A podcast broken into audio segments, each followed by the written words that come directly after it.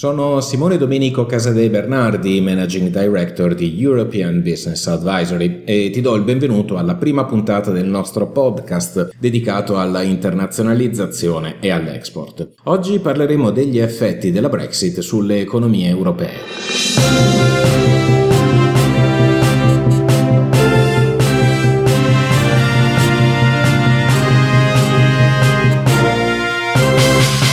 Il popolo britannico ha votato, il Regno Unito deve lasciare l'Unione Europea. La notizia ha causato effetti devastanti sui mercati, ha fatto scatenare gioia ad alcuni, disperazione ad altri, ha favorito l'emergere di una grande incertezza sul prossimo futuro. Noi vogliamo partire dal presupposto che l'esito del referendum si traduca nella richiesta da parte del governo britannico di attivare quanto previsto dall'articolo 50 del Trattato di Lisbona, articolo che appunto regola l'uscita di un paese dall'Unione. Fin da subito infatti sono emerse delle ipotesi alternative che però, eh, almeno per il momento, sembrano più degli esercizi di diritto comunitario o di fantapolitica. Nessuna di queste ipotesi, in altre parole, sembra allo stato attuale delle cose come probabile. L'articolo 50 prevede che il paese che intenda lasciare l'Unione segua un iter peraltro piuttosto lungo. Ecco quindi la prima certezza. Nei prossimi due anni almeno non succederà nulla di eclatante. Un paio d'anni infatti è il minor tempo possibile per dare attuazione a quanto previsto dal trattato e peraltro l'attuale primo ministro inglese Cameron pare preferire una strategia che veda un certo allungamento dei tempi. In ogni caso arriverà il momento in cui il Regno Unito dovrà rinegoziare gli accordi con gli altri paesi europei e oggi infatti l'isola è vincolata dai trattati comunitari, domani non lo sarà più e come accade per qualunque accordo internazionale dovrà decidere che cosa mettere sul tavolo, valutare ciò che le viene offerto, avviare dei buoni uffici per raggiungere poi un punto d'incontro che risponda ai desideri di entrambe le parti coinvolte. Questo eh, in pratica che cosa vuol dire? Vuol dire che il Regno Unito assieme all'Unione eh, deciderà come disciplinare i rapporti con il il resto dell'Europa, dalle politiche sulla immigrazione alla circolazione delle persone, dai movimenti di capitali agli scambi commerciali e così via. C'è la uh, possibilità che siano imposti dazi o che siano approvate misure che possano uh, limitare in modo rilevante il commercio internazionale verso e dalla Gran Bretagna eh, in astratto sì, ma in concreto proprio no, sono eh, troppo strette le interessenze tra Londra e il resto dell'Europa da giustificare provvedimenti di questo tipo che non gioverebbero a nessuna delle parti in causa.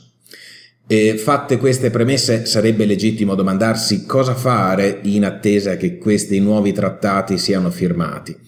Come sempre di fronte a novità radicali di questo tipo, novità che potremmo definire senza dubbio epocali e rivoluzionarie, ci vuole un occhio strategico. È emerso un dato nuovo nel panorama europeo e con questo dato nuovo occorre fare i conti, come detto prima, senza facili entusiasmi e al tempo stesso senza preoccupazioni ingiustificate. Anzitutto chi ha già rapporti commerciali in essere con il Regno Unito deve continuare a curarli e deve favorirli. Chi importa dall'isola può ora beneficiare di una sterlina debole, chi esporta verso l'Inghilterra può invece sfruttare questo momento di confusione per garantirsi una presenza ancora più qualificata.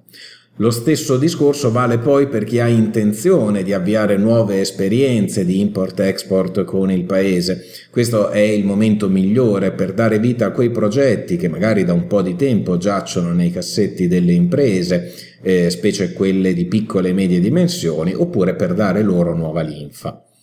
Proprio in virtù del favorevole cambio sterlina-euro, questo è anche un buon momento per realizzare investimenti immobiliari in Inghilterra. E gli affari già interessanti in passato ora possono essere davvero imperdibili. Infine, chi sta pensando alla costituzione di una società di diritto inglese è bene che avvii la procedura il prima possibile. Da un lato, infatti, è ancora assolutamente possibile godere dei trattati comunitari che consentono a tutti i cittadini dell'Unione di costituire società di diritto inglese godendo degli stessi trattamenti riservati ai cittadini britannici.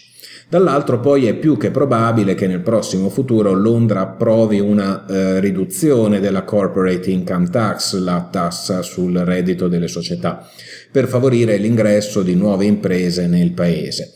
Eh, solo per la cronaca, nel 2015, l'anno scorso, la Companies House ha registrato oltre 3,6 milioni di nuove società e assolutamente nulla fa pensare che l'ipotesi di costituire una propria società in Inghilterra debba essere oggi scartata. Al contrario, questo è il momento giusto per farlo. Abbiamo già comunicato a tutti i nostri clienti, sia quelli inglesi sia quelli europei che hanno rapporti commerciali con la Gran Bretagna, l'attivazione di un help desk Brexit per offrire loro supporto in questa fase di transizione. L'help desk Brexit è aperto anche a tutti coloro che vogliano sciogliere un dubbio o ottenere un supporto gratuito. È possibile prenotare una consulenza via Skype direttamente dal nostro sito e anche se questa non è per noi una novità, i nostri uffici di Londra, di Dublino e di Jurmala non effettueranno alcuna chiusura durante il periodo estivo. Quest'anno riteniamo che questa scelta possa essere ancora più apprezzata del solito. Per questa puntata è tutto, se vuoi contattare il nostro help desk Brexit mandaci una email a brexit-eba.management oppure prenota una consulenza gratuita su Skype attraverso il nostro sito www.eba.management. Il nostro staff sarà a tua disposizione per darti tutte le informazioni di cui dovessi aver bisogno. Non dimenticarti infine di iscriverti al nostro podcast e alla nostra newsletter per rimanere sempre aggiornato. In attesa di risentirti, grazie per l'attenzione e alla prossima puntata.